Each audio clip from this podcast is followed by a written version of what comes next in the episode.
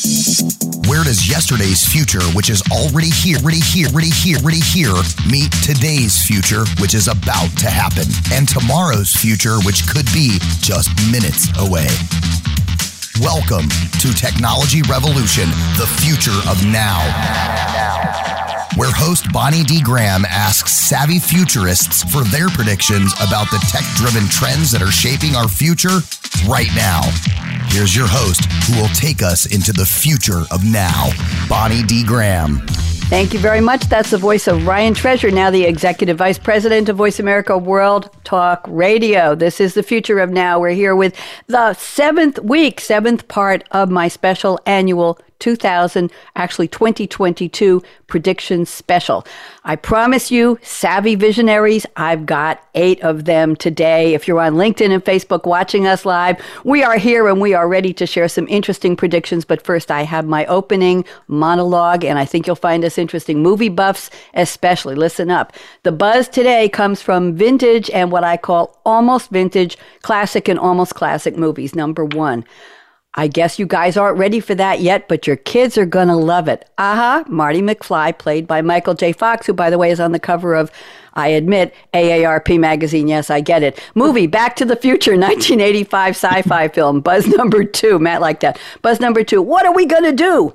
The question isn't what are we going to do? The question is what aren't we going to do? You all know that was Sloan, first question, played by Mia Sara, and Ferris, played by Matthew Broderick. Ferris Bueller's Day Off, 1986 teen comedy film. I think it was more than just a teen comedy film, but that's just me. Buzz number three, To Infinity and Beyond, Buzz Lightyear, voiced by Tim Allen. Toy Story, of course, 1995 computer animated comedy film. Buzz number four, Just Keep Swimming, Swimming, Swimming, Just Keep Swimming. I could do this for an hour and we wouldn't have a show. That's Dory, the forgetful Blue Tang, voiced by Ellen DeGeneres. Finding Nemo, 2003, another computer animated adventure, adventure film. And Buzz number five, I'm almost done. Someday. That's a dangerous word. It's really just a code for never. Oh, that's so heavy. Roy Miller, played by Tom Cruise, the movie Knight, K N I G H T, and Day, 2010 action comedy film. So, speaking of crystal ball, because that's what we're going to do today, could you, and I'm asking my eight panelists, and you could shake your head yes or no, could you have predicted that today, 22 years into a new millennium, we are still quoting Marty? Ferris and Sloan 35 years after their movies, okay? We're still quoting Buzz Lightyear 25 years later to infinity and beyond. We're still quoting Dory 15 years after she was swimming around, and we're still quoting Roy 10 years later. Hmm. If you, now I'm speaking to our audience, if you're hoping to gaze into a crystal ball to see what 2022 holds for your community, your company, your industry, and the world at large, we've got the next best thing. Today is week seven, as I said, of my 2022 crystal ball prediction special. And in total, over these seven episodes, I brought you, I will be bringing you more than 60 thought leaders. That's a lot of people covering the exciting technologies, strategies, and trends that can help you grow and compete, if that's what you want to do, in 2022. 2022 and beyond. So we're live today. It's January 26th. Where is the year going already? I hate to say that. We have eight visionaries talking about the year ahead and maybe beyond. So here's my message to our listeners and our viewers pour a cup of Joe, a cup of Earl. That's the easy part. If you've got any Jack, well, we're not watching, so we don't know. If you got any Baileys left over, a little dram wouldn't be bad, or any Dom, okay. And join us for Technology Revolution, the future of now 2022 Crystal Ball Predictions, Week 7 Live. I'm Bonnie D. Graham, and if you can't tell, I'm so thrilled to be here, and my message is working together. Let's make 2022 a hell of a better year. So let's go with, let me introduce my guests. I want you all, I'm going to do a brief intro for you. Just raise, wave your hand when I call you so people will know who you are. Brenna Berman. Brenna is the CEO and founder of Exec and founder of and executive director of City Tech, an urban solutions accelerator that tackles problems too big for any single sector or organization to solve alone. And she served as Chicago Mayor Rahm Emanuel's chief information officer for the city and commissioner for the Department of Innovation and Technology. Brenna, welcome. We have Don DeLoach. Don's on so many shows with me all year long. He's a leading industry evangelist for IoT, the Internet of Things. You should all know that by now. He's a managing partner and co-founder of Rocket Wagon Venture Studios. If I'm reading it, I get it right, Don. So forgive me when I get the words mixed up. He's bringing cyber physical solution startups from the MVP stage to commercialization. He serves on the executive committee of the National Science Foundation's Array of Things project for smart cities. I want to hear about that. Donna McAleer is here. She is the executive director of the Bicycle Collective. Welcome, Donna. It's a Utah nonprofit promoting cycling as an effective, sustainable, and affordable form of transportation and recreation. And guess what? It's also a cornerstone of a cleaner, healthier, and safer society. And that feeds into a smart cities topic as well. Donna is a West Point graduate, a former U.S. Army officer, and served on the U.S. Defense Advisory Council for Women in the Service. Welcome, Donna. We have John Thibault. John, wave, wave, wave, wave. He's a, an award winning author, novelist, and screenwriter. He's only written more than 20 screenplays. He's only written three novels. My goodness, I wish you would do something, John. He's a member of the Mystery, John, you can smile now. He's a member of the Mystery Writers of America and the International Thriller Writers. Welcome, John. Ursula Wong is here. She's a frequent guest during the year. Hi, Ursula. She writes gripping stories about, I love this, strong women who battle impossible odds to achieve their dreams. We could do a whole show on that, but I think we will. Her Amber War series of historical novels chronicle the relationship between Russia and her neighbors since the Soviet occupation of Lithuania during World War II. Very serious topics. Ursula, welcome. We have BJ Magnani, PhD, MD, lots of titles there. She is a professor of anatomic and clinical pathology at Tufts University School of Medicine in Boston, of course.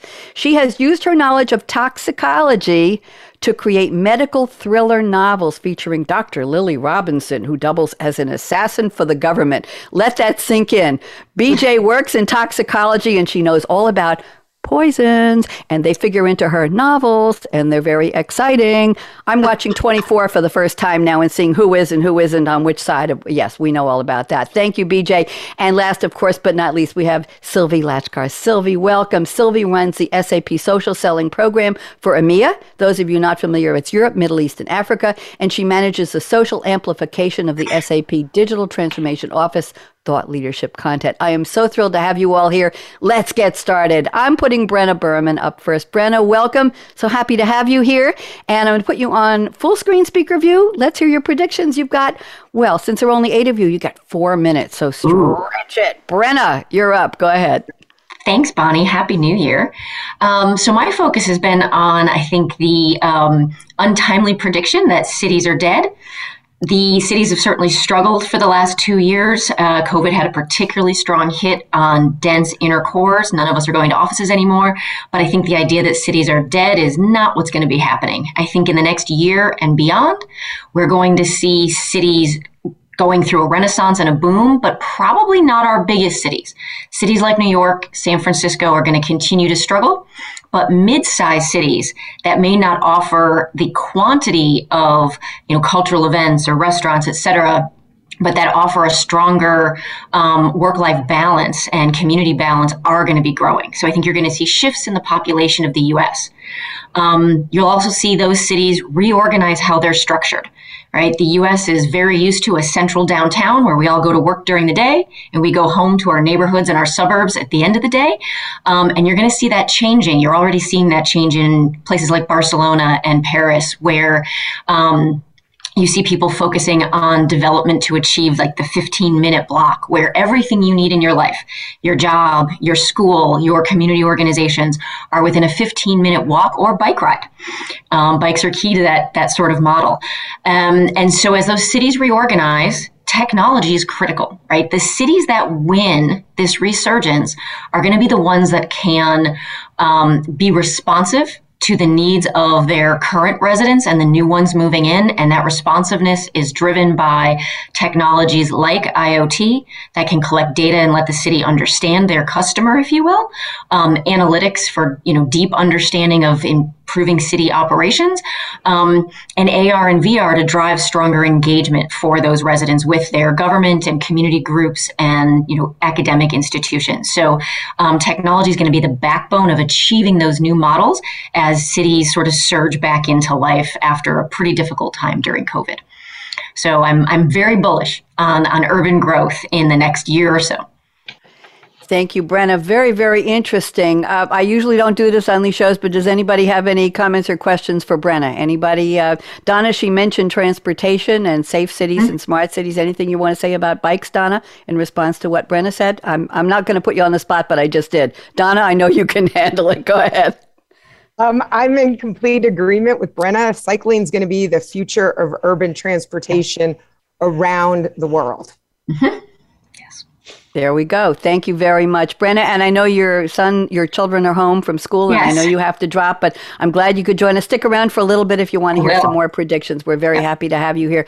Don DeLoach, let's get you up present and center and accounted for. Don is on so many shows with me during every year for the past few years, and he brings me very interesting guests, speakers on an array of the future of fill in the blank topic. So, Don, I'm very happy you accepted this invitation. Let's hear what you have to say, Don. Sure. Go for it. Well, thanks for having me.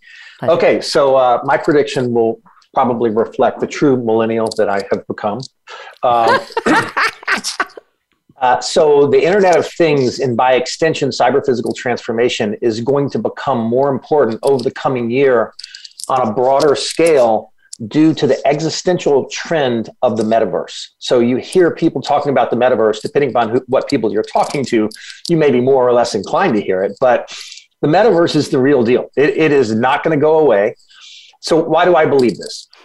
So the progression to a hyper-connected society is unmistakable and it's not turning around. Corporations know they have to adapt. While some are moving faster than others, of course, the imperative remains intact and the Internet of Things has evolved more slowly and has had many pitfalls and disappointments because the solution architectures were, for the longest time, much more pedestrian, much less elegant than they should have been. A peer to peer approach to delivering IoT solutions really became an impediment that wasn't necessarily recognized on a, on a broad scale. Um, but this is changing. Uh, uh, and, and, it's changing pretty quickly. So, so organizations are realizing that, um, first of all, there's a growing interest and embrace of the metaverse that is going to impact the trajectory of the embrace of IoT and hyper and cyber physical uh, solutions. And the reason is that the underlying data, um, the, the, the value in these systems is the data. So the hyper-connected transformation is underpinned by the data, and that's the key to leveraging artificial intelligence and machine learning, and, and the key to moving to an autonomous society, transportation, living, working. And the more effectively the data is secured, governed, curated, and thoughtfully propagated, the more helpful that will be for the realization of the metaverse. So, as the metaverse makes its way into business collaboration, social collaboration, healthcare collaboration, and more, the more accurate and rich the underlying data is, and the more the better baseline that's established as a result of that. So, the the to net it out, the progression to the metaverse is going to heighten the awareness and importance of the progression of IoT and cyber physical transformations. Interesting, interesting. Anybody have any questions for Don? Are we already living in the metaverse, Don, even if we're not calling it that? Is anybody still calling it the universe? Is anybody calling that social channel meta instead of the one that starts with the letter F? Have we, we converted or transformed to that yet? What's the official word on that, Don? Any comments? There's a, a ways to go. We're not, we're not there yet. I mean, if you're a gamer, you, you probably believe that you're there but but the metaverse is is really going to be about so much more than just you know playing Fortnite or whatever your kids are playing. Um, it, it is going to make its way into the business world, the social world. Um, you know, when you see uh, aging in place, the role of the metaverse is, is going to have you know monstrous implications for things like that. So the the trend is real. Um, there's a ways to go. There's standards to evolve. There's all kinds of, of governance and, and legal issues and things that will have to take place. But the trend is unmistakable. Thank you very much. Let's move on. Donna McAleer. Donna, let's bike into the future with you or wherever you want to take us. Donna, could you just briefly talk a little more about your military service? I think people will really be interested in that. And then do your prediction because we have time. Donna? Thanks so much, Bonnie. Uh, sure. I graduated from West Point in the uh, mid 80s. I was one of the early classes of women at West Point. Uh, women now make up more than 23% of our active duty forces. And uh, a big plug to all the Army women out there. This weekend, we will graduate the 100th woman from the U.S. Army Ranger School. It is the Army's most elite uh, small unit training course, um, and that changed in 2015 when the Secretary of Defense Ash Carter uh, repealed the combat exclusion rule, opening up all positions and billets across the armed forces, regardless of gender. So, um, in just uh, over seven years, we have uh, our 100th graduate coming on board. So, that was pretty exciting. Thank you. Very exciting. Some of us, many of us were applauding either virtually or, or phys- physically, visually. There you go. Donna, let's hear your predictions. So my predictions have all to do with bikes, bikes, and more bikes. So uh, coming off uh, the 12 months between October 19, two, 2019 and October 2020, we saw 45% growth in the cycling industry. Um, and obviously, that was due to a lot of the COVID restrictions that were in place where people were looking for more opportunities to exercise and recreate at home and in their neighborhoods. Uh, the following 12 months between October 20 and October 21, we only saw about a 3% growth. However, my prediction is we're going to see continued demand through 2022 and likely 23 and 24. And that's really driven by the growth in the e bike segment. We have, it's an electronic bike. Uh, we have a growing population, an aging population who's looking to and looking for more family friendly access. Um, a really cool thing is that at the federal level, um, right, politics are involved in everything, whether we like it or not. But if the Build Back Better Act ever gets passed, um, the what we're going to see is a refundable credit for individuals up to $900 on e-bikes there's also included in that an $81 a month bike credit for people who bike commute. So there's a lot of things going on in the bike industry at all levels. Uh, the Infrastructure Investment Act is providing cities an opportunity to make cities, you know, safer, streets safer to mitigate concerns for cyclists. So we're going to see co- continuing demand in the bike industry. My second one is cycling is going to become the future of urban transportation around the wall, uh, around the world. Um, we heard the first guest talk about that. Cities, municipalities, counties will need to invest in collaborative, active transportation plans to maximize the utilization of public roadways and resources to better protect health and safety, as well as as our um, areas are growing to be more centric within a 15 minute radius. It makes a lot more sense for people to get on a bike, get the physical benefits, as well as help improve the, the environmental aspects. Um, and with biking, there's never a problem with parking. So it's also a much more time efficient means of transportation and that's going to spur a low uh, increase in local business and love of one city and town. When you bike in an urban area, you interact differently with the businesses, the shops that are on the street level or around. You're more likely to stop into a local coffee shop or boutique when you're on a bike and you don't have to deal with parking.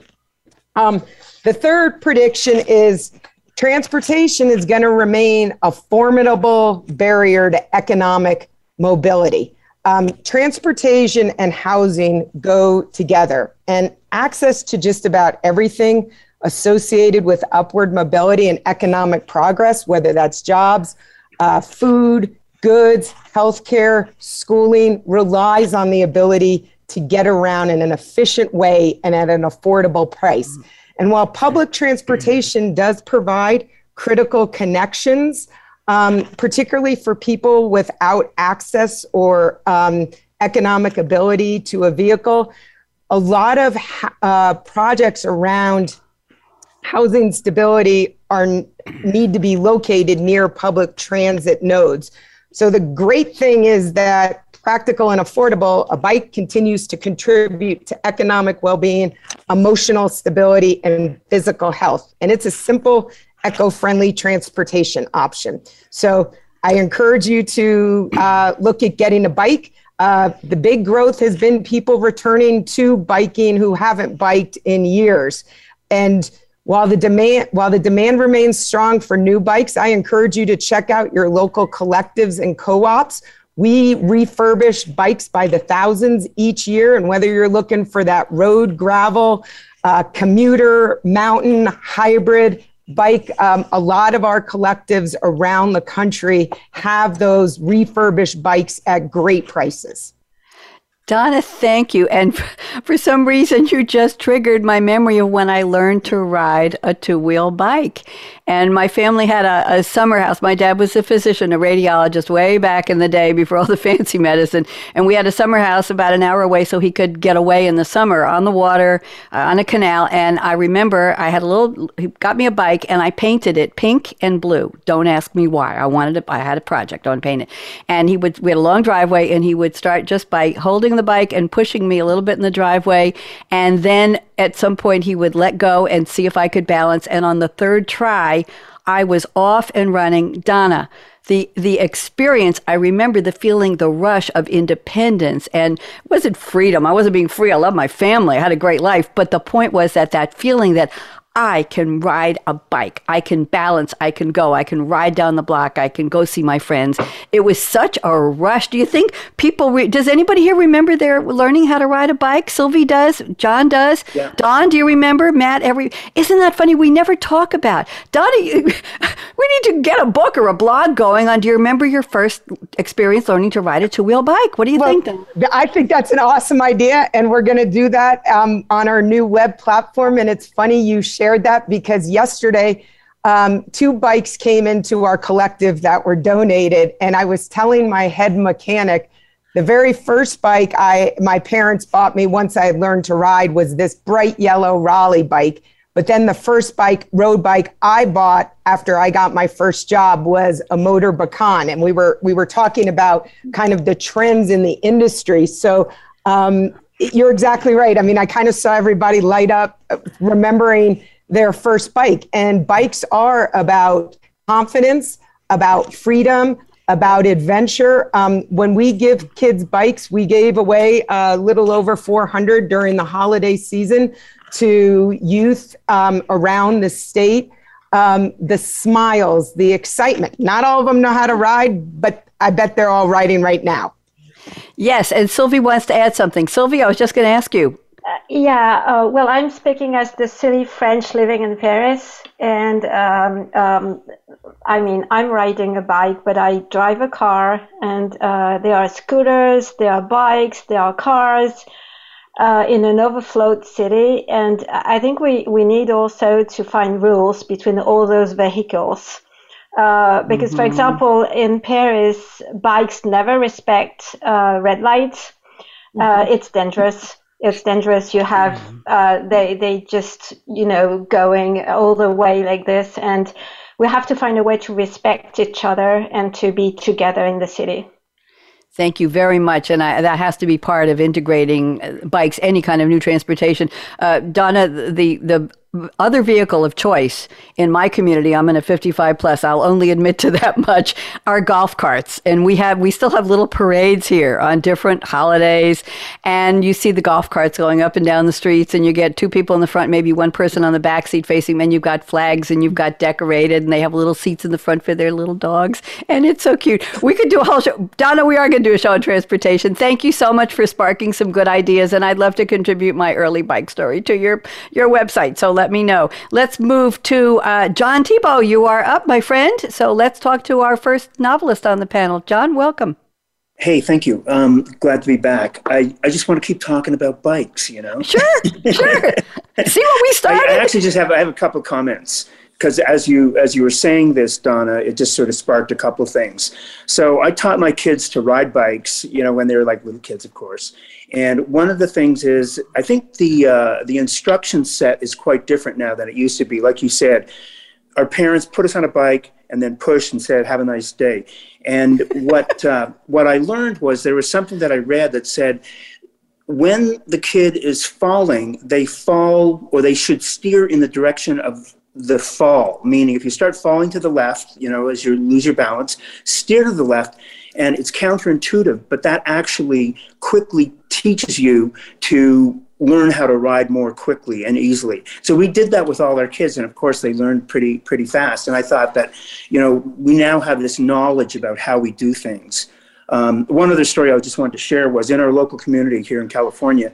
Um, the town, like many other cities and towns, put in bike paths everywhere uh, and set up bike paths to make it easier for people to get around, which I think is a great idea.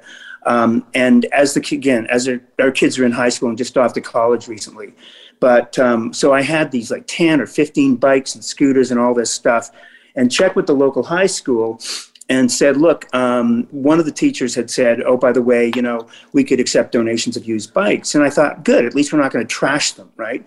So he ends up asking me what I have. I give him pictures, send it over to him, and um, he uh, takes the bikes and starts refurbishing them. And one story that was particularly touching, I found, was that there was a, uh, uh, a disabled individual who had to walk to school from, I guess, Redwood City or something, which is, you know, four or five miles from where the, the Menlo Atherton High School is, and um, had a really, really tough time. And he ended up getting one of the scooters that we donated and the teacher came back to me probably two months later and said, This absolutely changed his life. And I thought, wow, how touching. I mean, it isn't just like, hey, here's a bike, have a nice day. It was really that contribution gave the kid exactly what you just described, gave him mobility, freedom. Now he could get to school in 10 minutes instead of a half an hour. Mm-hmm. Um, you know, all that kind of stuff. And it's actually really touching to be able to make that level of contribution. So, Don, and I would encourage you to keep doing that. Um, bicycle collectives and co ops, like the one I run, that's exactly how we operate. We get bikes donated by the thousands each year, and we repair, refurbish, or recycle them. Um, most bikes have two to three lives. And so um, we can keep upgrading and refurbishing and serving by servicing bikes and that's exactly what we do. We sell bikes in our shop used refurbished bikes and we use those proceeds to be able to provide bicycles to people in need. Yeah and it's a great it's a great hands-on mechanical training thing. I mean we're in an age of digital stuff but to have a bicycle where you're taking the chain off and figuring out how to put things back together and change out your pedals or whatever. All of that, I think, is a, a, really good thing for us to maintain for kids as they grow older. Lots to talk about. Thank you, Donna. What a thread we started. John, let's go to your predictions. I'm ready for you. Proceed. Yeah, so I, I didn't um, pick just one. I, I said, let me look at a handful of different things and things that I've been thinking about. And one thing I wanted to share with you, I think it was um, Harry Dent in the year 2000 said, we're going to have Dow 36,000. And it seemed to be a ridiculous concept at the time because it was like, how are we going to get from, and I think at the time it was eight or 12,000 on the Dow. And it was like, Dow 36,000, impossible. And yet here we are, but 20 years later, and we, we hit Dow 36,000 this year. And what I thought was predictions are interesting because you have a po- either it's going to be positive or negative, right? You're going to say, hey, we're going to have this positive outcome or I predict something else is going to happen. And then the other issue is the timeline. Like, when will this happen? And in the case of Dent, obviously, he was off, and so he probably lost some credibility. And we never go back and check to say, well, did this really happen or did it not? But I think the idea of having a positive future where you say, this thing could happen I believe it's going to happen, and I'm going to share my vision of what that will be. And some of them are just trends. You know, we, we see things happening anyway, and we just assume that, okay, well, we're going to go in that direction. So, based on that, I have a couple of things that are um, sort of trend related, or it's, it's funny. One, one other comment I want to mention is that the kinds of things that happen often are so unexpected. I mean, you know, Don was talking about the metaverse, and a lot of people don't believe that that can happen, or how is it going to happen, or do we have Oculus headsets on our head, or how do we do this? Um, but you know, it's interesting. It's like, how are we going to do that? Anyway, I'll just move forward with uh, the things that I had. So I had Dow 40,000 by year end, in spite of what's happening today. uh, so uh, we have 12 months to work on that. Um, I agree with Don regarding the blockchain and AI will be everywhere in 10 years. I talked a little bit about that, uh, I think, in the past. But the idea of what's happening with, I mean, people talk Bitcoin, but they don't really understand necessarily what's happening with the blockchain. And that companies are investing in that, looking at it and saying, how can this infiltrate other systems? And one of the things I ran across, um, which again, people following this are familiar with, is uh, GPT-3, which is an AI company out of um, San Francisco. They they are at the point where they have natural language where you know it's relatively like really pretty good, where they are able now to you know do reports or do news stories or whatever just from a few cues given to the system. Um, and so as I followed that and read about it, I thought really pretty impressive. And if you marry that with, you know, some of these cyber dolls or whatever, um, you end up with, um, or, or, or, what's happening with, you know, virtual reality and stuff. You end up in a situation where you can actually have newscasters who are prompted, but they're not even real. So I think this whole mm. idea of like what is real and what is not, particularly in a a video universe, um, it's going to be hard to predict. Okay, so I have another one. one more, one more, because we got to keep on time. Go ahead. Good. So this, oh, this is short, and I'll just like say it and then get off the air here. Okay. okay. Um, China will have a moon base by 2030. You know, continue with the dominance of what they're doing, etc., and then they will like say, "Hey, we're going to like plant our flag on the moon." There you go. There you go. Thank you very much. Watch for the media campaign. That's all I'm going to say. Okay. I want to go. Thank you, John. Ursula Wong, let's move on. Ursula, can't wait to hear your predictions. Talk to us. Hello from New England. Um, this is the uh, publishing segment of your show because I'm going to talk about publishing too. So um, I've been at it for about 10 years and I started with small press. I still publish with small press. I had the opportunity to learn how to produce a book when it amounted to a good part of it amounted to changing Microsoft Word settings so that your book displayed properly on the printed page and so that it displayed properly in a device like a Kindle. And it was a little bit of a black art. It was a highly specialized thing. And so we did this for years. Um, I studied uh, how to do this. I taught people how to do this. Flash forward to last November.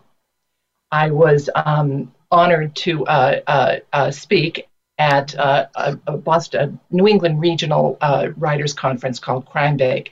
It was sponsored by Mystery Writers of America and Sisters in Crime, and I was talking about book design. And I had just taught this class a year and a half ago.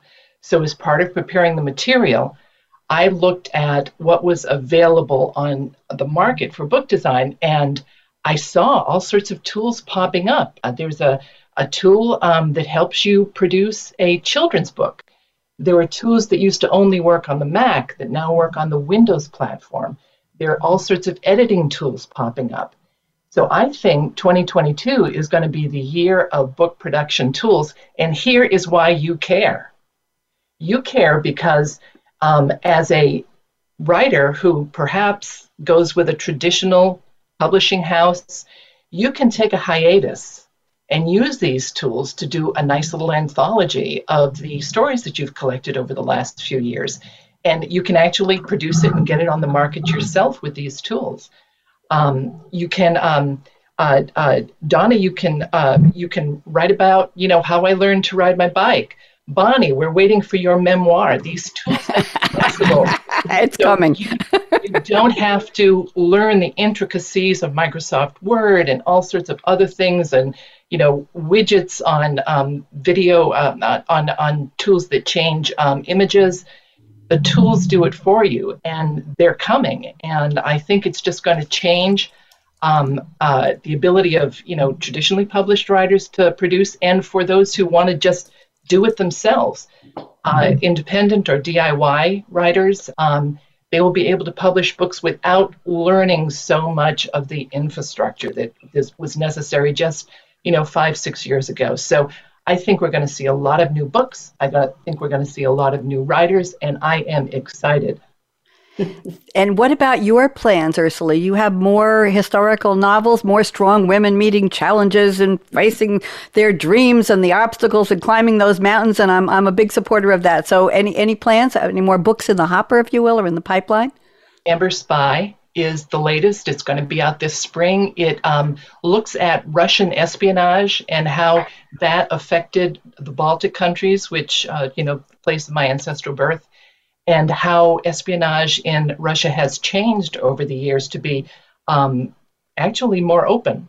It's still espionage, but it's more open. Russians don't hide the fact that they're Russians anymore in the espionage business.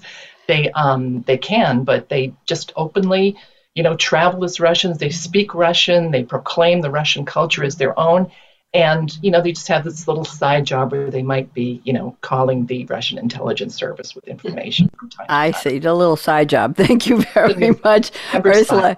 Happy to have you on. Bj you're up. Talk to us. Any any more? I want to know about any more novels. How many poisons are you going to introduce in 2022 talk to us. Bj welcome Thank you. Thank you, Bonnie. It's great to be here again. Uh, yes, I have plenty of poisons coming up in the next book, uh, which we can talk about a little bit later. But I want to continue on this theme about publishing, about what we're seeing in the author uh, community, the reader community. Um, as you all know, the pandemic has really changed the way we live. And I think in 2020, we thought, well, once 2020 gets by, we'll be back to normal. Uh, book tours were canceled, readings at libraries were canceled, conferences were canceled, uh, not only in uh, writing communities, but also even in medical communities. Many of the things that we would normally attend were canceled.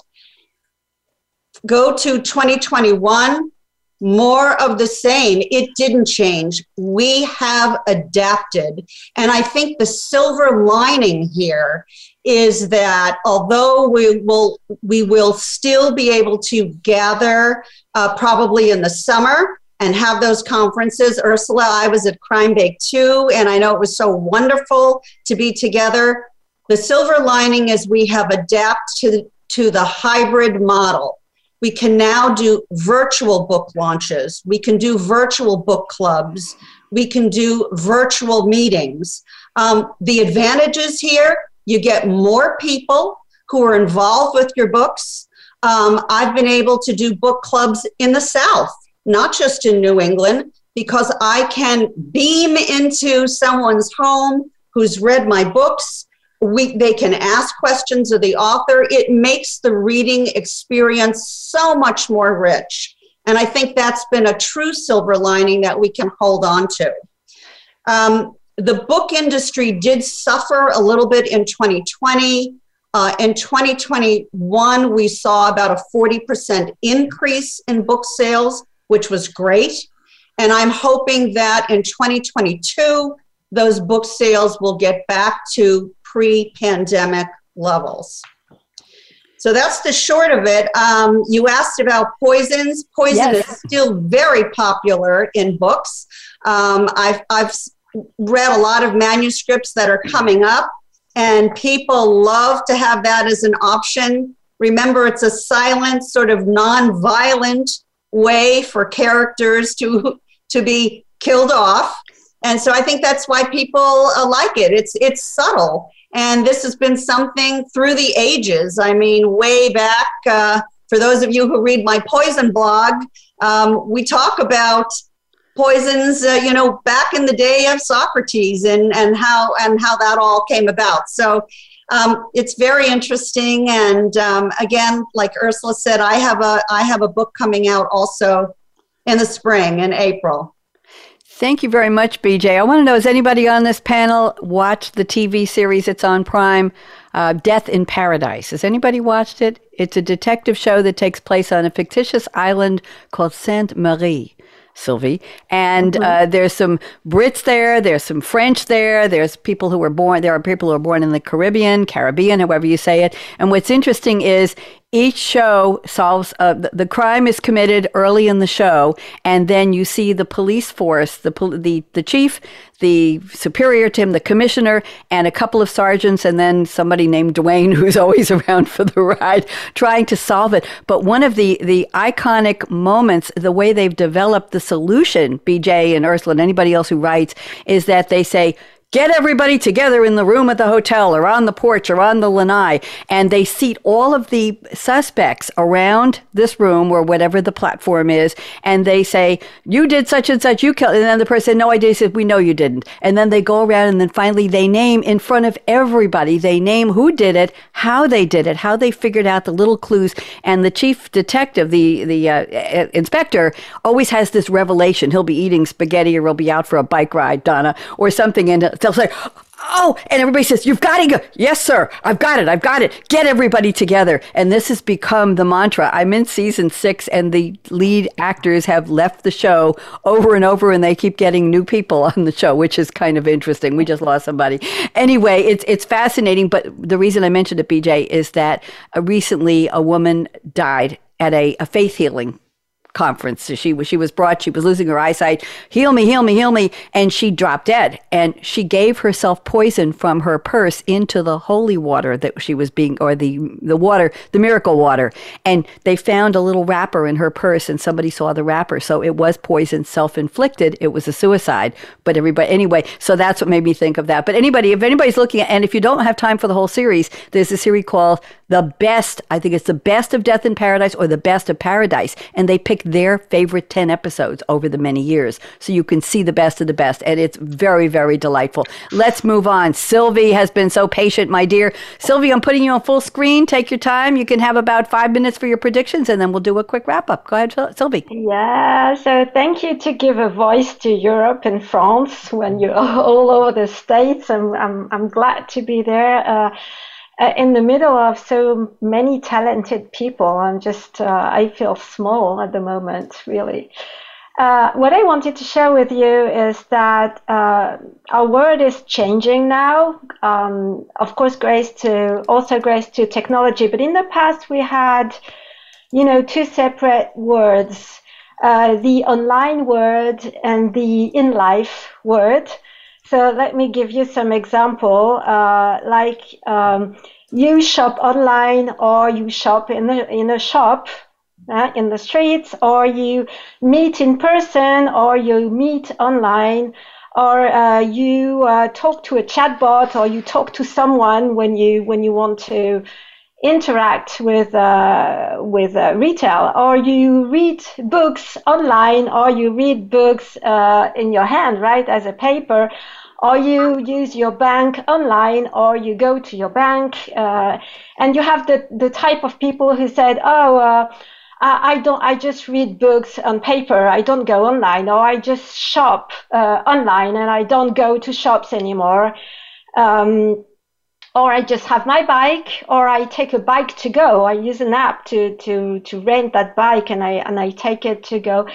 And and now it, it's changing. It, it's really uh, uh, one example. Also, I forgot is you you work at the office or you work online at home, and and and now finally it's changing. You can work from anywhere. So you just uh, someone talked about the hybrid model, and I think in our life uh, we do everything, and we and we will do everything. We will, at the same time, shop online and maybe uh, get what we want in the store. Uh, or we will go in the store and we will be uh, moved to shop online um, you can meet in person and then say the next meeting we will do online and, and grace to technology we, we just mix our lives like this and, and it's really going to change um, and and people will will change their the the way they they live uh, with uh, with technology. Um, and I, and and I think I, I was I was talking to to someone in retail uh, who said uh, he has an e-commerce uh, site and also he had store he has stores and he said I, I, don't know how to drive people into my stores uh, because they're, the the one that works is the one that is in the subway but the others uh, are in in malls and, and it's not necessarily working. And I say, why, why don't you drive your traffic from your e-commerce site? And, and, and, and also how, why don't you, for example, make discount in your stores and uh, on the labels, you drive them to your e-commerce site. So there's a kind of mixture that operates in the future, grace to technology, and nobody will will say I'm on one side, on the other side. They, they will use both. And I think uh, that's my DNA already. This is why I, I'm like um, uh, one of you saying I'm a teenager. Yeah, I'm a teenager inside. Don's a millennial. Yes, Don's a millennial. Yeah, yeah, oh, I, I am. I am really, and and I think I, I love to read books, but I I can start a book on paper and I forgot my book, and then I finish on my on my tablet the book, the same book uh, online. I mean, why not? It's uh, when I travel, I use my tablet, and when I'm at home, I I, I use the paper. Um, I, I, can uh, I can do the same with my car. Uh, uh, just uh, I can share my car with others through an app, or um, or I can rent a car, or I can uh, take a car uh, as to go uh, with and, and, technology drives this i think it's without technology we, we cannot do it uh, so let's um, let, let's go into that word. Uh, it's not metaverse uh, not yet but but i mean you don't have people that that, that are living one way or the other way. We, we, we will all get to that Thank you, Sylvie. Very, very interesting. I, I had never thought about starting a book hardcover or paperback and finishing it online. I had I had never thought of that. Uh, one of my issues, I, I do a Monday night show on creativity, and I very often get authors and they their book on the the reader service that starts with a K. You all know that and ends with an E. And a certain uh, platform that's iOS last year in their latest upgrade disabled access to that K blank blank blank E platform. So I can't get books that way anymore. I have to ask for a different format, which is very interesting to me. But that's interesting. And and I'll tell you one quick hybrid, Sylvie, that, that I don't know if you have it in Europe, but here if you order something on Amazon, you buy it on Amazon, you get it, and for some reason it, it you don't like it, it's broken, it it didn't meet what they advertised, all of the reasons you might check, you get a return code and you go to the Kohl's department store there's a, an orange arrow that says go here. You go to the return desk. You don't have to wrap it. You don't have to pack it. You put it on the desk. You hold up your phone or your whatever your device is with the QR code of the return that Amazon gave you. They scan it. They take it from you and they hand you a receipt to shop right there in Kohl's with either a $5 instant free credit or shop in the next 24 hours of the next three weeks and you get a, a store credit to buy something at Kohl's. So there's a partnership that I find fascinating between Amazon probably one of the world's top digital retailers, and Kohl's, a brick and mortar store. And I thought that was a wonderful partnership. I talked about that the other day with another guest. Thank you, Sylvie. Thank you to everyone. Yeah. we by have. The, by the yeah, way, sorry, I, I, forgot to tell that because uh, in my bio maybe it wasn't written. I wrote a book as well. Well, what was it? What yeah, is it? Mastering social selling like a boss. It's uh, it's a book about social media. There you go. And I think a lot of my guests would love to read that. So thank you very much. I want to go around the table quickly. I'm going to ask you all one question. I need a uh, one sentence or less answer. What was your favorite drink over the holidays? It could even be water. Don't worry, I'm not getting personal here. So let's go around the table. I'm looking at you virtually. Don DeLoach, what were you drinking over the holiday? Unmute, please. Don, you're muted, dear. Yep. Click, click. Yep. Red wine. And what kind of red wine? What, Cabernet? Uh, what were you? What, what, were you drinking? What red? Uh, mostly Cab. Yeah. Okay, mostly Cab. Ursula Wong, what were you drinking over the holidays? I'm a writer. Bourbon on the rocks. well, now we know. Anybody want to call yourself Matt? Matt Koss, what were you drinking? I'm a writer. Okay, we got that one. BJ, what were you? BJ, what were you drinking? I'm a writer, but it's champagne for me, right from the French champagne houses. There you go. Good. Donna, unmute, please. What were you drinking? I'm a writer at heart too, and I wrote a book as well. And I drink uh, High West bourbon rye combination called Bourye. Wow! And you said writer, and that, that rhymes. That that's a uh, I don't know what the word is for it. Rider, rider, writer. So there we got. You got both covered, Donna. Sylvie, what were you drinking over the holiday? Yeah, well, champagne, of course, and rosé.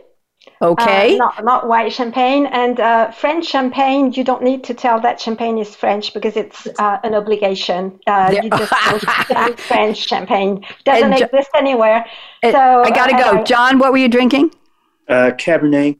Napa. Okay, everybody, here's our closing. I want you to w- get up and wag your finger. Come on, wag your finger at the screen. Wag your finger. There you go. If somebody says to you, the future is already here, on the count of three, join me with no, no, no. One, two, three. No, no, no, no. Why? Because that was yesterday's future, and today's future hasn't happened yet, and we're all here to make it a better one. Everybody, wave goodbye. Thank my special guest. Thank Aaron Keller, my engineer extraordinaire at VoiceAmerica. Bonnie D. Graham signing off. We'll be back next week with more interesting shows on new topics. We're talking about writers next week. Listen, watch all year long. Happy New Year belatedly to everyone, and let's make it a better one, darn it. Bye bye. Thank you for joining us for Technology Revolution, the future of now. Mark your calendar to join host Bonnie D. Graham every Wednesday at 8 a.m. Pacific Time, 11 a.m. Eastern on the VoiceAmerica Business Channel to hear how technology is impacting your future now.